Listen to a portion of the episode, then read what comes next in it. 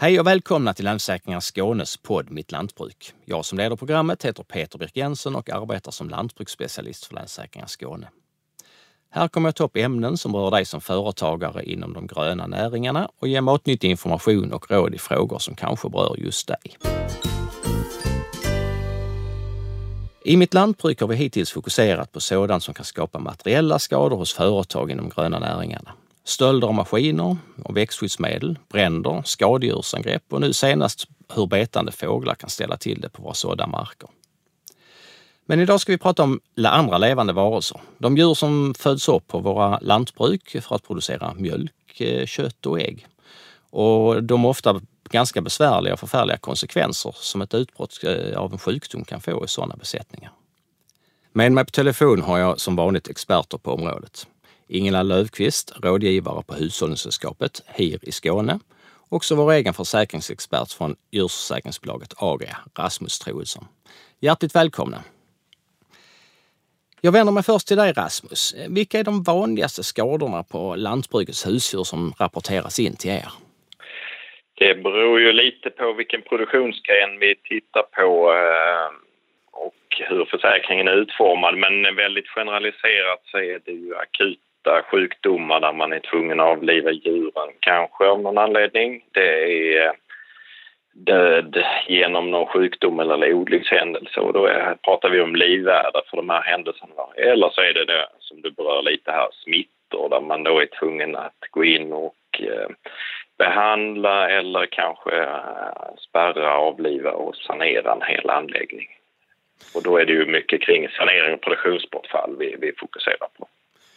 De senaste åren har det varit alltså, stora utbrott av både salmonella och Newcastle i, Skå i Skåne, ja och andra platser i Sverige också för den delen. Alltså hur fungerar ersättningen till de uppfödare som blir drabbade? Eh, beror det också på vilken typ av försäkringsskydd de har eller hur, hur är upplägget?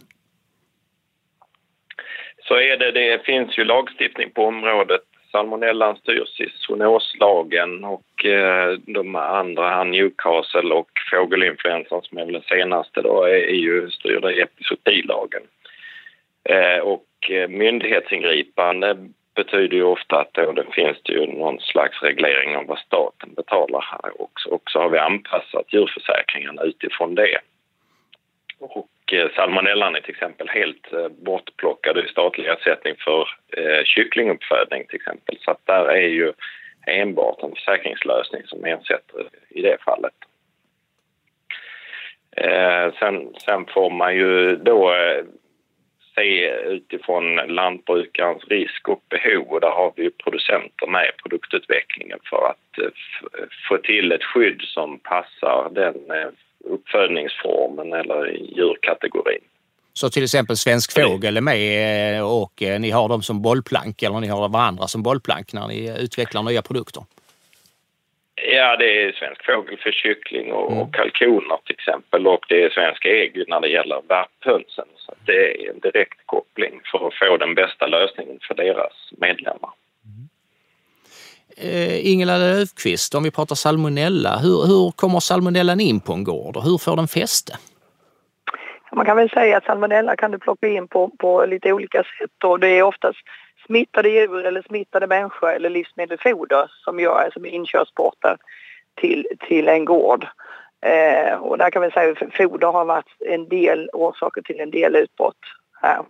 Men i princip så är det de tre vägarna du kan plocka in det på, på din gård. Att det kommer in via fodret, att det kommer in med smitta via, via människor, det är, de, det är de två stora bitarna. Också vilda djur då givetvis. Ja, som, som, eh, vilda kan ju även vara djur, så säga, som andra djur som är salmonella-smittade, mm. även om det inte är vanligt här.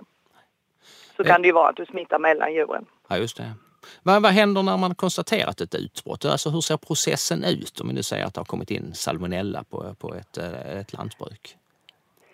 Ja, har du väl fått ett konstaterat utbrott att du har salmonella så blir ju besättningen spärrad. Eh, det vill säga att man, man eh, ser till att det inte förs någonting till eller från, framförallt från gården så vi för smittan vidare. Eh, och sen påbörjar man ju ett provtagning och ser var, om man kan härleda smittan, var den kommer ifrån. Eh, man provtar alla djur för att se var, hur, vilket fäste den har. Och sen så börjar man sanera då under tiden. Och sen innan så ska du ha i princip två provtagningar med negativa svar innan du släpper den här späden så du konstaterar att det finns inte mer salmonella på gården. Och då tar man provtagning ungefär med en månads mellanrum. Så det är en ganska lång process, det är en kostsam process. Mm. Eh, så, eh, som man då försöker naturligtvis skydda sig ifrån. Hur, kan ni hjälpa lantbrukarna förebygga ett utbrott? Eh, du som rådgivare då? Eh, hur vi kan hjälpa lantbrukarna att, att förebygga så är det ju naturligtvis att han tittar på sitt smittskydd för att undvika att plocka in det på gården. Va? Eh, och just de här smittvägarna som vi har pratat med. Hur kan man, man, man se hur kan man ha goda rutiner? Det kan vara besökare som kommer till gården att man har då eh, för man har speciellt utländska besökare att man inte kommer från kanske efter 48 timmar brukar vi säga. Eh, så man inte för med sig smitta. Eh, och det kan även när man plockar in djur på stället att man håller karantän. Sen är det även så att säga inne på gården att man planerar eh, sin, sin trafik inomgårds och utomgårds. Att man har rena vägar för sig där man kör foder och gödsel för sig så man skiljer på rena och smutsiga vägar. Så det är dels en god planering, det kan vi stötta lantbrukare med eh, vid byggnation eller vid, vid eh, så att säga, genomgång av gården och sen så rutiner är väl de att man håller ett gott smittskydd eh, för att undvika att plocka in det. Eh, men om det värsta ändå har hänt, eh, då behöver antagligen uppfödaren både råd och stöd. Eh, hur kan ni bistå på det, med, med det? Alltså har man väl fått en smitta eh, så är det ju så att säga, då är det ju många åtgärder som man måste göra och det kan naturligtvis hjälpa dem och stötta dem eh, hur man tar, tar hjälp. Det är, oftast är det veterinärerna som kommer in här och Länsstyrelsen som styr själva saneringen. Eh, sen kan vi senare hjälpa dem kanske med, med det ekonomiska och titta på eh, uträkningar, vilka ersättningar. Men när man väl har en smitta så är det ju framförallt veterinärkompetens som man, man tar hjälp av.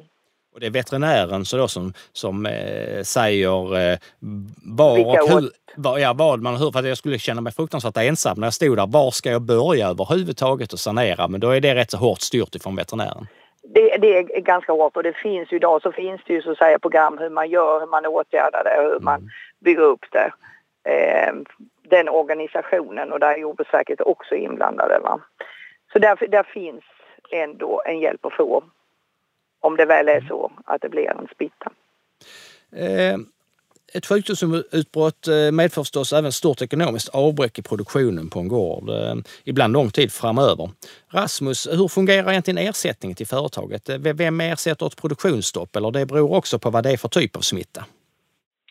Det är precis som du är på där, det beror ju på vad det är för någonting. Men man kan ju säga att det är ju egentligen tre delar. Det finns ju vid myndighetsingripande då en, en lagstiftad ersättning, statliga pengar helt enkelt.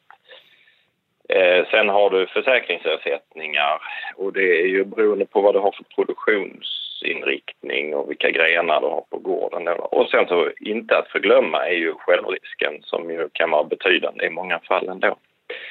Men om vi då håller oss till försäkring här då så, så får man ju se över vad man har för produktion på gården. Det kan ju beröra djurförsäkringen, det kan beröra lantbruksförsäkringen eller det kan vara någon annan försäkring som blir inblandad om man har en väldigt diversifierad produktion och drift på gården.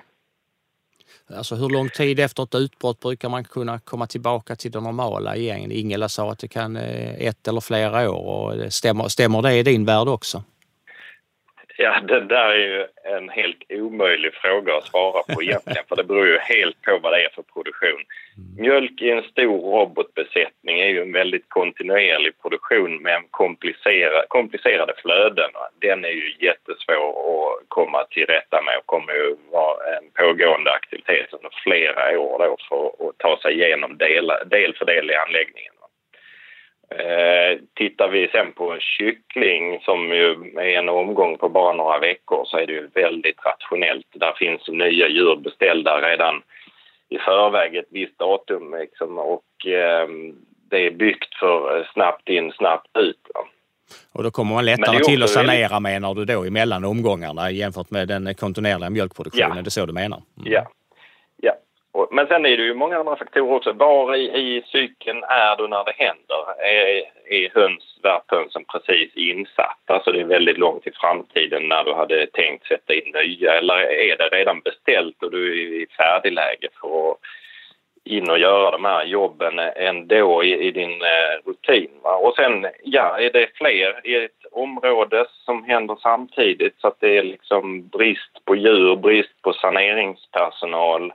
Det påverkar ju. Ingela var inne på de här viktiga bitarna, dina fysiska förutsättningar på gården. Hur är det med logistiken här då? Eller har man haft hjälp med sin rådgivare till exempel att upprätta en handlingsplan för sådana här grejer? Att du har redan kollat upp var finns det alternativa stallar att ställa djur i. Eh, var kan du ordna en enkel karantän eh, för, för nya djur kanske eller, eller hur flyttar du isär din eh, besättning för att minska smittrycket på anläggningen? Det är ju viktigt.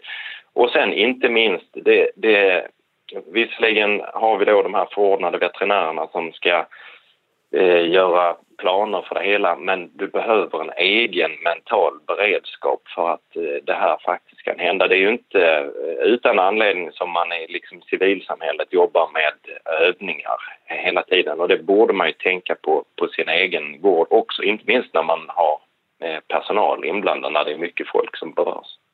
Om vi går till salmonella så kan det alltså komma in salmonella har jag förstått via kött från djur som är uppfödda i andra håll i världen, alltså genom livsmedelsimport. Eh, många menar att man inte ska äta importerad kyckling från Thailand, eh, men det kan ju ändå smyga sig in till färdigrätter som är lagade i andra EU-länder eller utomlands. Eh, Ingela, vilka kontroller har vi för att inte kött från salmonella smittade djur ska komma in i konsumentledet? Ja, vi har ju så att säga i Sverige så har vi ju kontroller på slakteriet vårt svenska kött och det är ju starkt så att säga. Det är ju många kontroller och en stark organisation där som, som styr det. Eh, sen när det gäller det importerade köttet så har vi ju då vissa tilläggsgrejer att det kött som kommer in, det färska köttet av nöt, gris eller fjäderfä, eh, då ska vara provtaget och, och följas av ett dokument som visar att det är salmonellafritt. Så det, det, det är de vi har så att säga garantier för att det inte ska komma ut i till konsumenten. Som man säger, för de svenska djuren så, så, så är det slakteriet som, som genom sina provtagningar eh, upptäcker innan den når ut och, eh, ja. och i, eh, på importen så är det, är det kontroller och dokument som kommer med köttet. Och hinner, hinner, hinner de här kontrollerna med innan det är ute i handeln? För ibland läser man om återtag etc. I, i, ja, det är ju så. Det är ju inte alltid att det, man har lyckats att säga att dokumenten är korrekta eller att det finns kött som inte varit smittat. Va? Och det är då det, det händer de här och då, när vi hör att man tar återtag. Eh, så, så, eh, men tittar vi på det svenska köttet och de kontroller slakterierna så är det väldigt låg förekomst på svenskt kött. Va? Så, så eh, då kan man ju rekommendera om man nu vill, vill vara säker så, så är det bättre att köpa svenskt. En annan fråga som är tapeten när det gäller importerat kött är användning med antibiotika i djuruppfödningen där de svenska djurskyddsreglerna är, eller reglerna är mer restriktiva i Sverige. Eh, I många länder har den höga antibiotikaanvändningen på djurgårdar lett till att eh, antibiotikaresistens har dykt upp. Eh, hur stort är det här hotet i, i, i Sverige? Om jag börjar med Rasmus, hur ser du på det? Vi använder ju inte eh, antibiotika kontinuerligt i uppfödningen i Sverige och eh, utomlands är det väl kanske mycket användning av bredspektra som, som gör att man eh, odlar fram resistens. Och sen eh, har vi en väldigt låg användning totalt sett också för vi har eh, gjort förebyggande åtgärder i uppfödningen som håller djuren friska, behöver inte behandla sjuka djur hela tiden. Så att om man egentligen tittar väldigt snävt på det så är det ju att du är på sjukhus eh, på semestern och fångar upp eh, resistenta eh, bakterier där är väl den största risken egentligen. Hotet mot oss människor. Så tar vi med det till Sverige sen då. Ingela, ser du någon risk att vi skulle få in antibiotikaresistens i, i svensk produktion? Alltså den risken, det ska vi ju säga att det finns ju en risk. Men vi själva jobbar ju just som Rasmus sa, vi har väldigt låg användning. Vi behandlar sjuka djur, vi använder inte antibiotika förebyggande. Så vi, vi, vi är medvetna om de risker som finns och försöker minimera användningen. Sen måste vi vara rädda om det. När det väl behövs så ska vi kunna utnyttja det. Eh, men själva hotet så säger jag att från det svenska ser jag väl inte särskilt stort men, men att vi kommer att kunna plocka in dem. Vi måste vara uppmärksamma så vi inte blir nonchalanta. Det tror jag att vi, vi måste ha med oss. På Borgby fältdagar kommer ni båda att medverka i ett samtal om just antibiotikaanvändningen med EU-parlamentarikern och centerpartisten Fredrik Federley samt LRF-ungdomens ordförande Emilia Widerström Arstenius. Eh, rubriken är antibiotikaanvändning, hot eller en konkurrensfördel och den äger rum den 29 juni klockan 14. Eh, jag tackar Ingela och Rasmus för att ni har varit med oss idag och ha en bra, fortsatt bra dag här.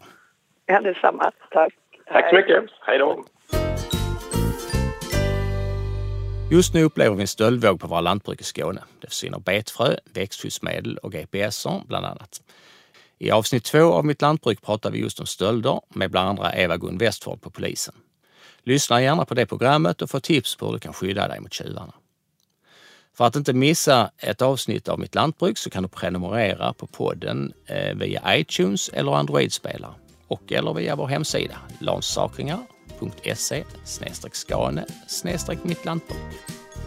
Jag som har hållit i programmet heter Peter Jensen och jag tackar för att ni har lyssnat. På återhörande.